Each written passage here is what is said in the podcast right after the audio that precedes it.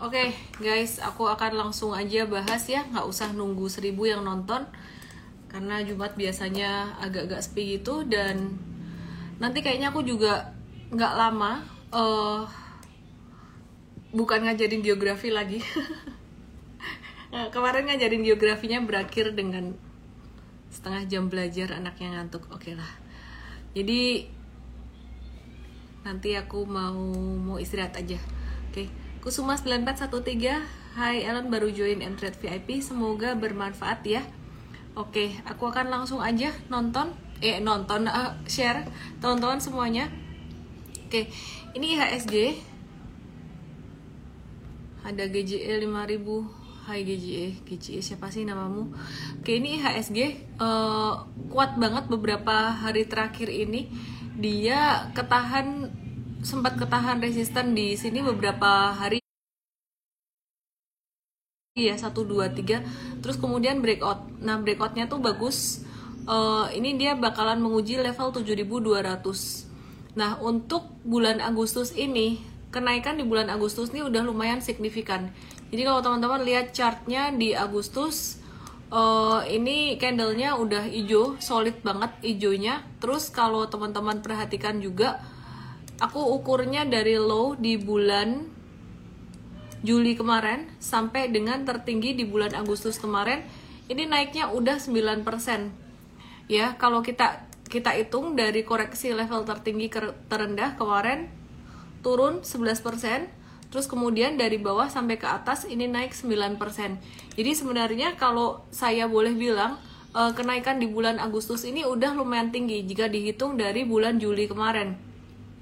Kesimpulannya gimana teman-teman? Kesimpulannya sih sebenarnya di bulan Agustus IHSG itu masih bisa akan ditutup hijau pada chart monthly-nya ya, masih akan ditutup hijau. Tapi kalau kita perhatikan secara daily ini udah uh, kena resisten banget, jadi udah lumayan tinggi. Nah, jadi yang harus kita waspadai sebenarnya di sini adalah sekali lagi saham-saham penggerak indeks uh, market value-nya hari ini 12,5 triliun, kemarin market value-nya sempat 13, 14, 15 gitu beberapa hari kemarin.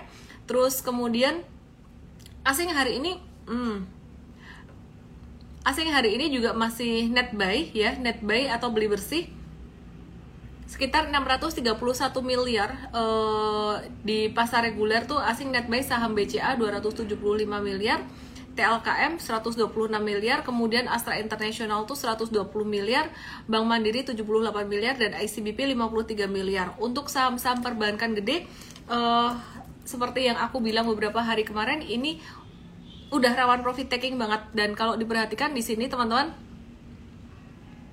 ini rawan profit taking banget ya. Jadi ini ketahan di sini ya. Uh, kemarin kemarin hijau tapi hari ini candlenya doji gitu jadi kalau masuk di level sekarang paling upside-nya sampai ke 8125 ini berapa persen dari harga sekarang tuh sekitaran 2,6 persen. Jadi nggak worth it dibandingkan dengan uh, resikonya untuk trading. Nah tapi untuk investor aku sih masih ngehold aja. Terus kemudian untuk TLKM yang hari ini menjadi net buy kedua 126,2 miliar uh, ini dia lagi mengalami koreksi normal gitu.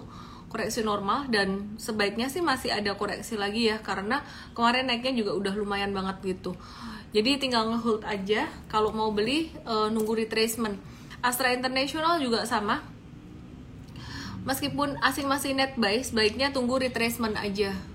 Udah agak ketinggian secara jangka pendeknya. Untuk Bank Mandiri juga uh, ini bakalan masih akan ada retracement. Nah, yang menarik adalah ICBP. ICBP ini hari ini tadi asing mulai net buy meskipun candlenya merah. Candlenya merah dan di sini ada dead cross. Kalau aku perhatikan angka 8550 ini boleh cukup menarik kalau misalkan teman-teman mau buy on weakness. 8550 8375 sampai 8550 gitu ya. Oke, terus kemudian Hari ini saham konstruksi naik ya, uh, gantiin sektor metals, metals dan dan komoditi ketahan, konstruksi naik. Terus ya kemarin kita sempat watch untuk saham konstruksi juga ya teman-teman ya. Nah tadi kita M Trade ada beli di Adi, Adi Karya, ada beli. Hmm, volumenya bagus untuk adikarya bisa sampai ke 820 dalam jangka pendek untuk resistennya bahkan bisa sampai ke 845 uh, akan ada zigzag dulu sebelum ke 845 gitu. Nah selain adikarya di sini juga kita watch ada saham Wika. Wika M Trade juga udah beli. Untuk Wika tadi breakoutnya juga cakep banget.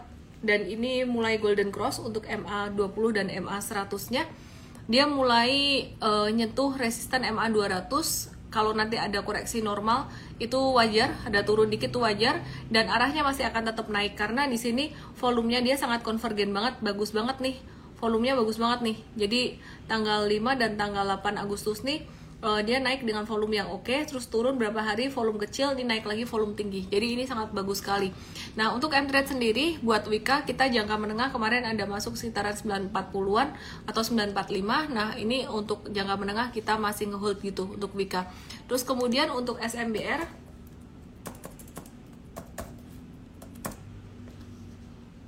yang sempat jadi watchlist kita kemarin juga tapi saya nggak kasih eh, nggak uh, ngomongin di apa di IG live ya ini diomong di morning briefing.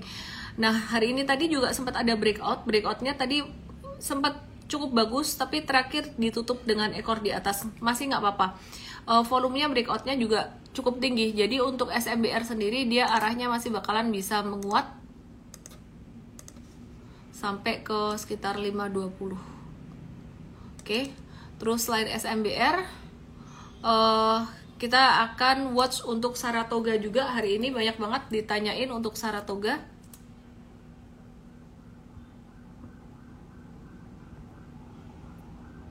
Besok ada seminar cuantastik ya teman-teman untuk update saham value investing pada uh, beberapa saham second liner gitu. Uh, saham second liner yang potensial untuk value investing jam 10 pagi. Ya jadi teman-teman kalau mau belajar mau tahu apa aja sih saham yang masih bisa buat investasi untuk saham second linernya langsung aja ke mtrade.id garis miring WhatsApp. Oke okay ya. Terus kemudian kita lihat di sini Saratoga.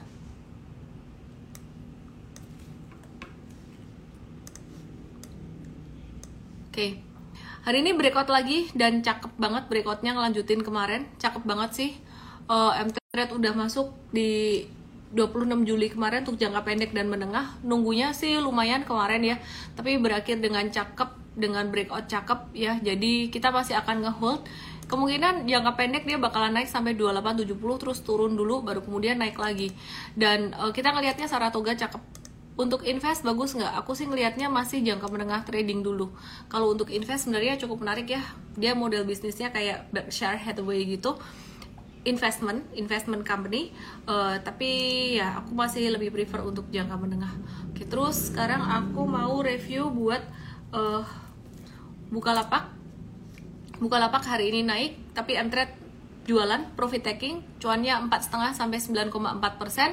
Nah sedangkan untuk MTEK masih satu grup ya kira-kira masih ada satu kaitan dengan Bukalapak juga nih.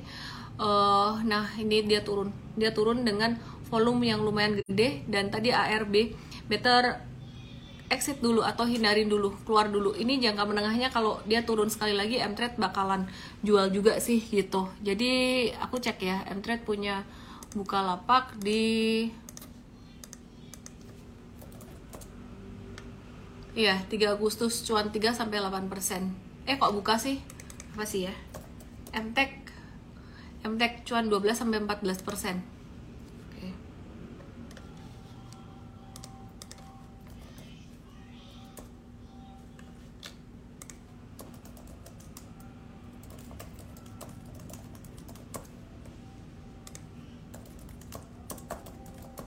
Oke, terus kemudian share settingan indikator. Indikator sih simple aja ya. Kita uh, eh, MA berapa tuh ya?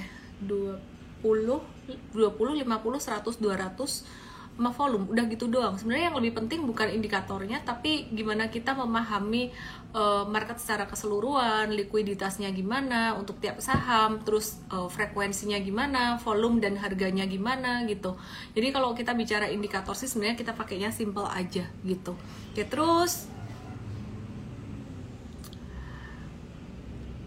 um,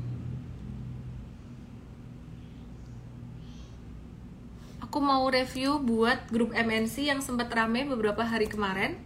Ini banyak ditanyain juga untuk MNCN dan juga BMTR. Nah, ini BMTR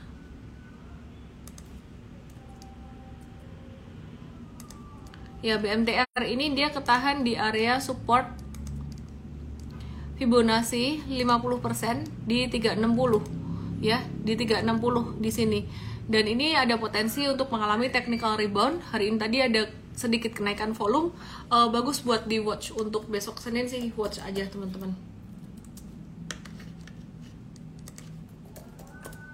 Oke terus uh, ini MNCN juga dia koreksi kena support koreksi lagi. Kita pertahanan terakhir di 930 kalau turun dari 930 kita bakalan jual MNCN untuk uh, next week. Tapi kalau mantul dari 9.30 justru malah bagus gitu. Volumenya sih kecil, jatuhnya volumenya kecil, jadi harusnya next week bisa oke okay nih, bisa mantul nih. Uh, terus aku mau review dikit untuk SCMA secara fundamental ini dia ada pakai kasnya 432,65 miliar untuk operasional semester 1 2022 Nah, pemakaian kas ini cukup gede ya, dipicu oleh pembayaran kas pada pemasok dan karyawan yang naik 45%. Jadi 3 triliun ditambah pajak penghasilan naik 37,2% menjadi 324,34 miliar dan ini jadi satu sentimen yang kurang bagus sih sebenarnya.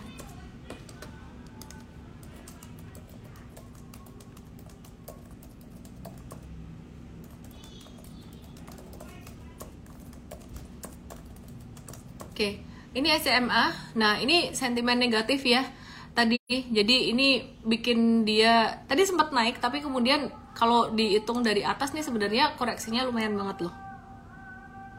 9,4 persen, lebih kejam dari ARB. Ha, ya. Jadi ya teman-teman anyway.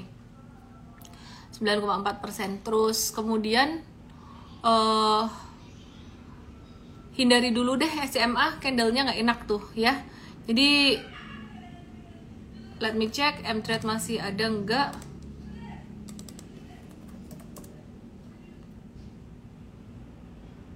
ya kita belum kena level stop loss kita. Tapi kayaknya SMA bakalan kita kita hindari bakalan kita jual kalau misalkan dia turun sekali lagi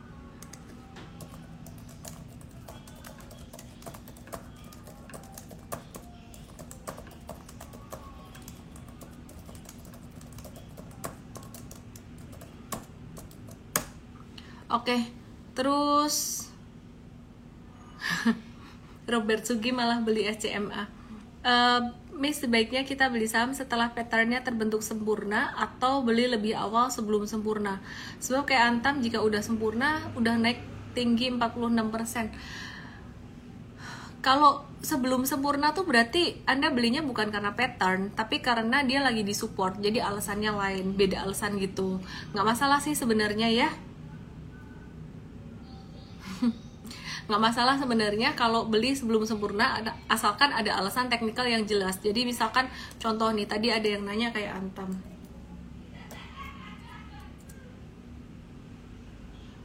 Nih kayak antam nih ya.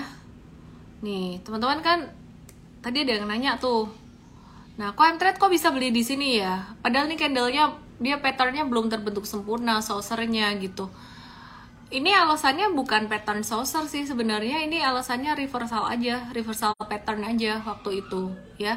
Jadi reversal pattern uh, ada candle reversal gitu kita masuk di sini gitu. Oke terus kertas gimana? Kertas tadi juga lumayan aktif untuk INKP dan TKIM sebenarnya kalau aku boleh summary uh, saham-saham yang masih di bawah sektornya yang masih cukup murah tuh ada saham pulp and paper terus kemudian ada poultry, ada konstruksi itu layak untuk kita watch ya.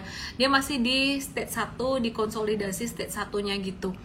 Nah, FN Design bilang kalau udah sempurna udah ketinggalan momentum. Beda lagi kalau udah terbentuk sempurna itu itu biasanya kita trading breakout pas lagi trend market lagi uptrend gitu. Jadi ngikutin tren naiknya. Nah, kalau belum sempurna artinya kita buy on weakness atau buy on retracement gitu.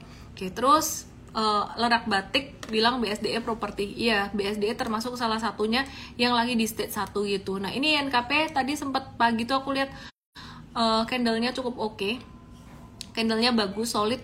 Terus sore ditutup turun, tapi nggak apa-apa karena kalau kita perhatikan ditarik satu garis tren dia tuh ketahan area support trend lainnya gitu. Nah, terus kemudian INK, eh, TKIM juga sama nih ya jadi tadi sempat breakout gitu tapi kita di INKP aja gitu jangka menengah sih kita masih punya ya TKIM kita nabung di 9 Juni kemarin itu uh,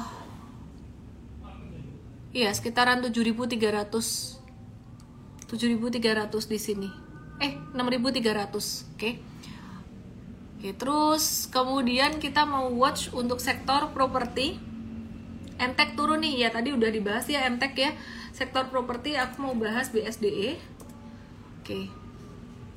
Aku mau bahas BSDE oke aku sempat bahas gambar petnya BSDE itu kayak gini beberapa waktu yang lalu.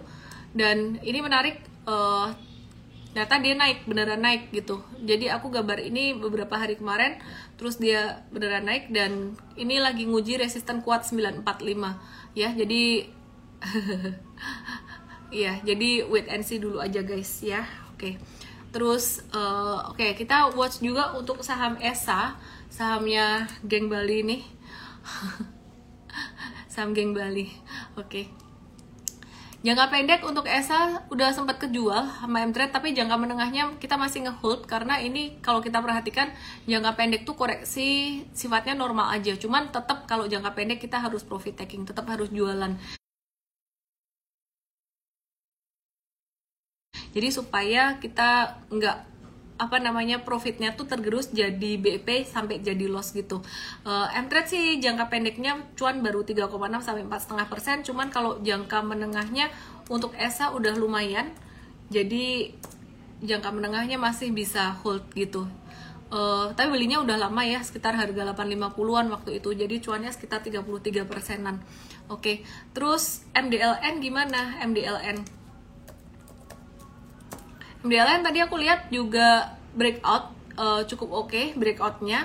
Resistennya untuk MDLN sekitaran level 140-an bakalan ini sekarang kan 119 ya dia akan zigzag tuh mungkin sekitar sekitar sekitar satu bulanan kemungkinan ya 1 sampai dua bulanan di resisten 140 disclaimer on.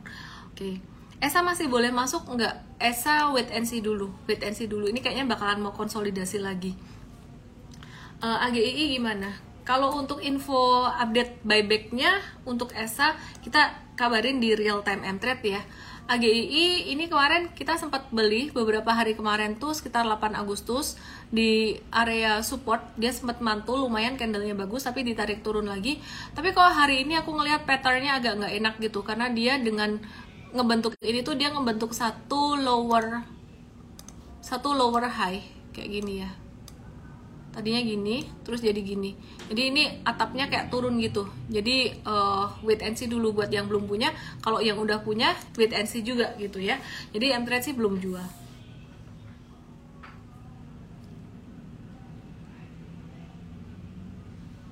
Aba. Aba akhir-akhir ini aktif juga nih Mahakamedia uh, agak-agak riskan guys. Ekornya tinggi-tinggi ekornya panjang. Jadi buat yang udah siap dengan fluktuasi aja. Saratoga tadi aku udah bahas. Telkom si asing akumulasi terus. Apakah masih uptrend? Telkom tadi koreksi normal. Asing mah nggak usah di iniin diikutin banget banget. Dia duitnya banyak. Dia akumulasi um, kondisi sahamnya lagi agak-agak kemahalan pun ya masih masih diakumulasi masih ada amunisi gitu amunisinya masih gede oke sekarang kita akan bahas untuk TOWR-nya TOWR gimana? Uh, agak riskan riskan koreksi bisa turun sampai mungkin level 1200-an. Ya, jadi 1200-an. Oke, terus kemudian uh, tadi ada yang nanya saham ICBP Indofood ya. Aku malah tertarik dengan consumer good yang udah turun sekian lama. Ini perlu di watch Indofood dia disupport banget guys. Ini Indofood disupport banget. Terus ICBP juga di area support support support banget. Jadi ICBP tadi aku udah bahas ini aku bahas lagi. Tungguin di 8550-an ya.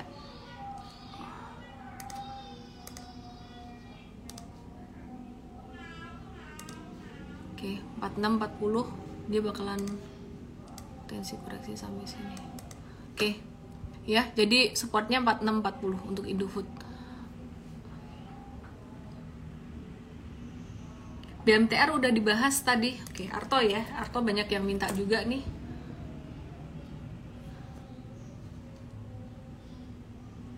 Arto nggak bagus candlenya nggak bagus dia bakalan bisa turun sampai 9825 bahkan bisa sampai ke 9550 exit dulu buat yang punya MTEL gimana? Hold atau sell? MTEL ada berita nih dia bakalan naikin target pendapatan uh, tadinya 10% jadi 11% jadi 12% sampai akhir tahun 2022 which is bagus sih itu sebenarnya. Uh, MTEL masih bisa hold kalau kamu punya ini resisten terdekat 800 daerah rawan profit taking tuh sekitaran 800 sampai 825 800 sampai 825 untuk MTEL ya oke. Okay.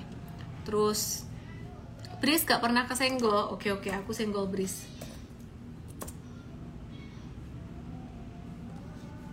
Brisnya di masih konsolidasi aja ya. Uh, wait and see dulu deh. Sempat naik dengan volume sangat tinggi dan bagus waktu itu candlenya tapi ini jadi konsolidasi lagi. Biarin dulu aja. Aku coba mau invite coach uh, William untuk ngebahas beberapa hal terkait dengan IKN kemudian BI bakalan naik suku naikin suku bunga enggak gitu terus kalau sentimen globalnya sekarang masih sama soal inflasi US uh, harga oil agak-agak naik dikit ya harga oil agak naik dikit gitu kita akan bahas sektor konstruksi bareng Coach William. Terus kita akan bahas harga oil kenapa naik dan prospek sektornya rokok nggak usah banyak dibahas deh ya. Uh, ini kita bahas yang potensial aja untuk semen dan juga untuk uh, oil kenapa oil naik lagi. Oke. Okay. Ya teman-teman, Pak Budi bisa aja. Oke, okay. Coach William, halo, ya. selamat malam, apa kabar? Mana dia, mana nih, mana?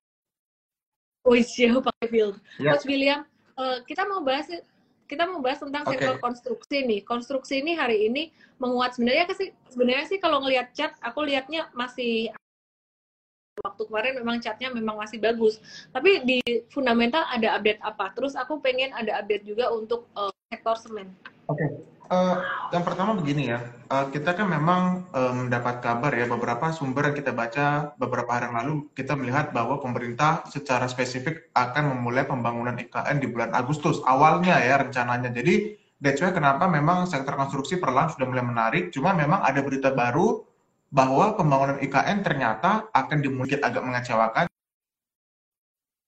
Cuma kalau ditanya alasannya kenapa, ternyata memang anggarannya karena memang belum turun anggarannya belum turun dan sekarang itu masih proses tender gitu. Jadi ya uh, kesimpulannya tentu uh, ada sedikit kurang dalam hal schedule buat pembangunan, tetapi tidak mengubah apa pun ya teman-teman. Dan ini yang direspon oleh positif oleh oleh oleh pelaku pasar bahwa pembangunan IKN masih akan berjalan dan Uh, tadi juga kita baca berita bahwa Sri Mulyani sudah siapkan anggaran pertama ya untuk pembangunan IKN itu sekitar 5 triliun di tahun uh, sisa tahun 2022 ini. So that's why ini salah satu uh, budget yang kita pikir cukup bagus dan ini bisa bagus benefit buat sektor konstruksi. Nah, yang kedua ya kalau saya kita lihat sebenarnya kan uh, dalam dua tahun ke depan, dalam dua ke depan IKN ini akan menjadi prioritas pemerintah.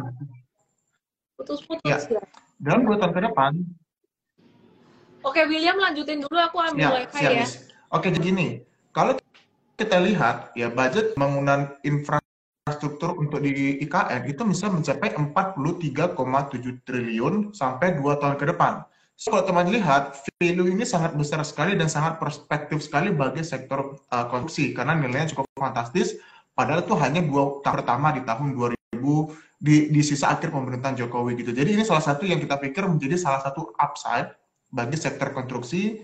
Nah, jadi uh, hal inilah yang mungkin menjadi alasan kenapa sektor konstruksi menarik gitu ya di uh, hari ini begitu. Dan kita expect beberapa bulan mendatang mungkin sektor konstruksi masih punya akan akan cenderung apresiasi, terapresiasi lagi begitu. Nah, yang kedua kita juga melihat dari uh, kalau kita ngomong pembangunan IKN, pasti kan banyak orang bertanya, uh, duitnya ada nggak gitu? Duitnya kira-kira siap nggak? Bentar ya. Oke, okay, okay, dulu ya. ya. Apakah duitnya ada gitu? Karena kan sebagian besar kan orang aspek bahwa sektor konstruksi apa pembangunan IKN kan Nah, beberapa sumber yang kita baca ya kemarin tuh Sri Mulyani pernah bilang bahwa Indonesia di tahun 2022 ini akan mendapatkan windfall profit ataupun kalau bahasa Indonesia itu seperti durian runtuh dari uh, dana sebesar 237,9 triliun. Nah, pertanyaan itu dari mana itu duit sebanyak itu? Nah, ternyata duit sebanyak itu adalah efek dari ekspor kita dari komoditi yang uh, mendapatkan ini ya mendapatkan uh, apresiasi luar biasa dari kenaikan harga batu bara sama harga CPO. Nah, duit inilah yang menurut uh, pemerintah bisa dimanfaatkan oleh pemerintah dalam hal pembangunan IKN dalam beberapa tahun mendatang gitu. Jadi kalau kita bicara soal funding seharusnya sih aman gitu ya. Jadi ini juga yang mungkin menjadi alasan respon kenapa investor atau pelaku pasar mulai rotasi dana mereka ke sektor konstruksi. Nah, yang terakhir ya kita bicara soal valuasi. Ya, valuasi kalau teman-teman lihat sektor konstruksi rata-rata kita bicara valuasi price to book value ya karena sektor konstruksi kan menggunakan price to book value ya itu rata-rata tuh mas, udah di bawah satu kali jadi semua uh, jadi kita menganggap ini sudah di price in memprice in semua segala resiko dan downside risk itu lebih terbatas gitu ya jadi kalau saya kita lihat sih seharusnya sektor konstruksi perlahan sudah mulai atraktif dan that's why kenapa ada investor mulai melihat sektor konstruksi bakal atraktif dalam beberapa bulan ataupun kuartal mendatang begitu Miss.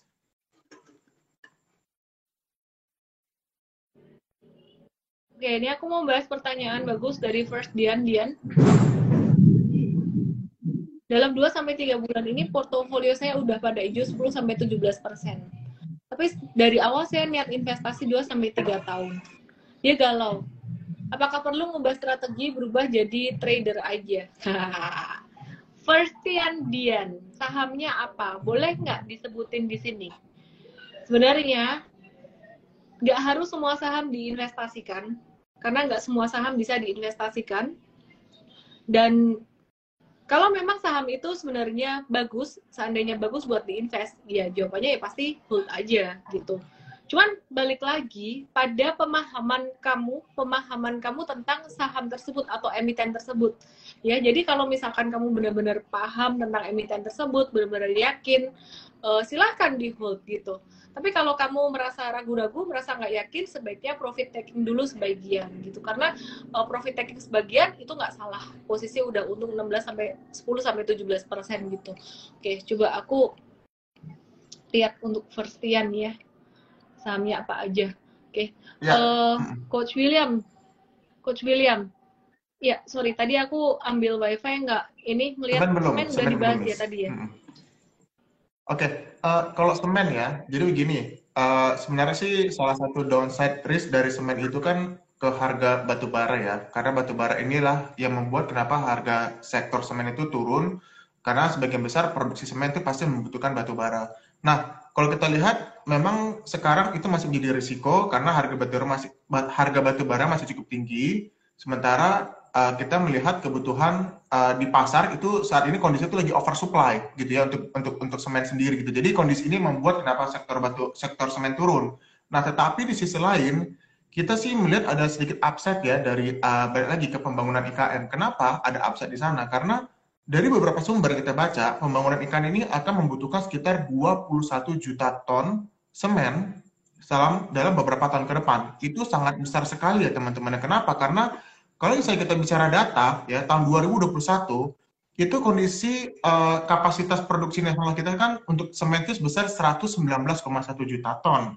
Sementara untuk demand itu 65,2 juta ton gitu. Jadi ada sekitar 53,8 juta ton itu adalah salah satu yang oversupply kondisi gitu ya. Jadi dengan kondisi yang oversupply tersebut dan juga ada beberapa demand yang bagus dari IKN sebesar sekitar 21 juta ton ini, ini bisa menjadi salah satu katalis agar menurunkan oversupply yang terjadi di pasar ataupun di di di di, di pasar semen nasional gitu. Jadi ini yang salah satu mulai direspon oleh pelaku pasar bahwa wah ini sektor semen ini sudah mulai cukup atraktif. Nah mungkin yang kedua salah satu yang kita pikir cukup atraktif dari semen itu adalah dari valuasinya. Teman-teman bisa bayangkan nggak dulu INTP SMGR tiga tahun lalu itu harga itu sangat premium. INTP pernah di harga 20.000, lalu kalau saya lihat SMGR pernah di harga 18.000 dan sekarang harga itu sangat drop sekali gitu. Jadi secara valuasi benar-benar ini sudah sangat murah sekali gitu. Jadi buat teman-teman yang pengen lock view-nya investing seharusnya sih sektor semen sudah mulai menarik ya gitu ya dari sisi valuasi juga gitu Miss. Hmm. Oke, okay. aku mau bahas uh, teknikalnya semen. Masih bagus. Tadi udah dibahas deh ya. Oke deh, nggak jadi deh, udah dibahas. Uh, aku mau bahas PNLF aja deh. Tadi ada yang bilang PNLF atau topik dikit, candle-nya jelek, ya breakdown dia. Volumenya kecil sih, breakdown. Jadi ya stay away dulu ya. Oke. Okay. Hai Elsa. Oke. Okay. Teman-teman, aku mau kasih pengumuman uh, kita lagi hiring terus coach yang mau join jadi coach langsung aja ke email, kirim email ke hr at mtrade.id ya, kirim CV ke situ. Oke, okay? SMGR belum dibahas, bolehlah kita bahas SMGR ya.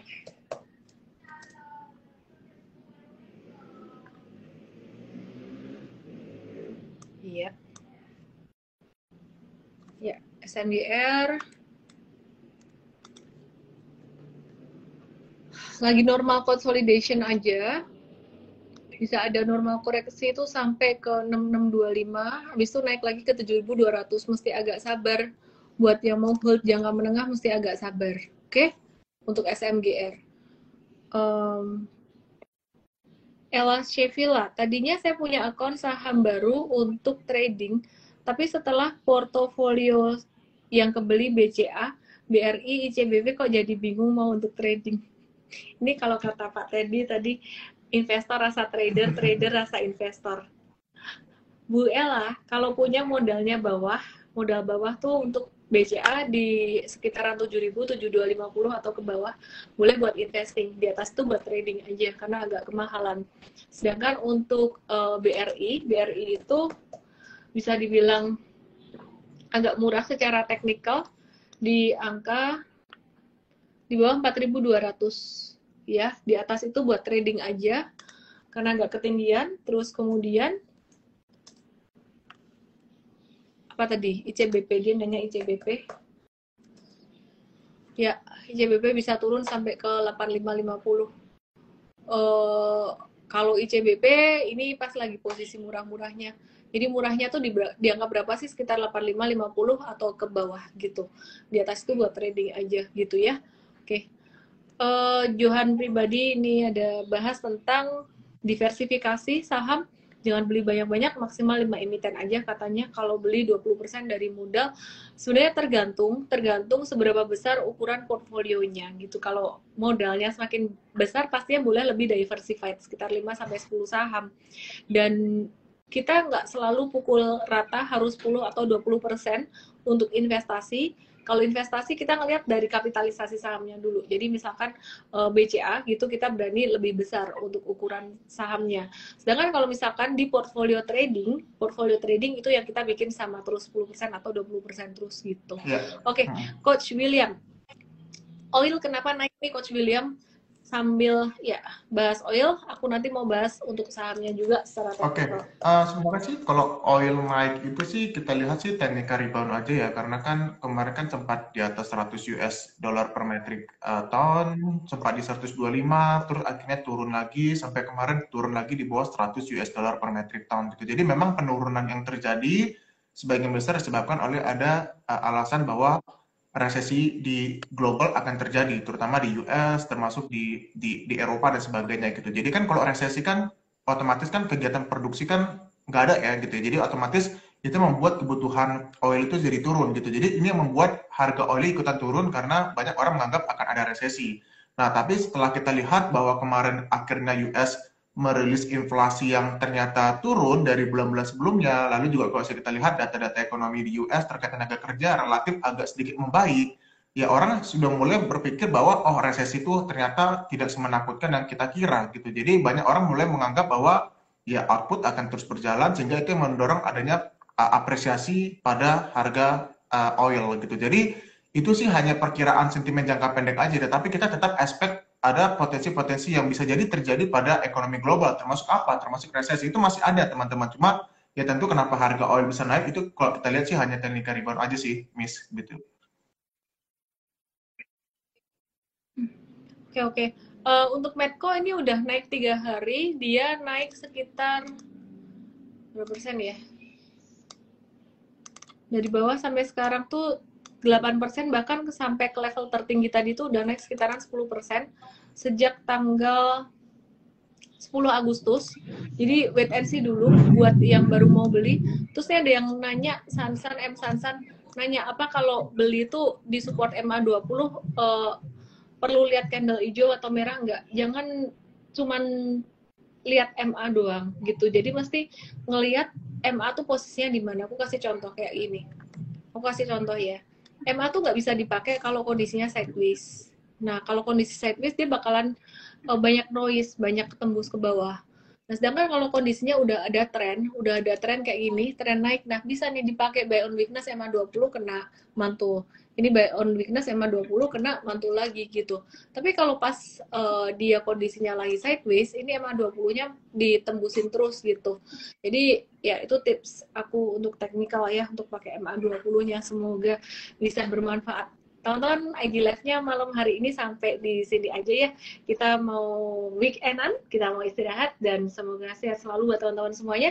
Jangan lupa juga ada promo M-Trade Fiesta, jangan sampai kelewatan momennya um, dapetin bonus M-Trade 5 bulan untuk pembelian 12 bulan dan juga mumpung marketnya lagi masih cukup oke, okay, asing masih net by net by terus ya.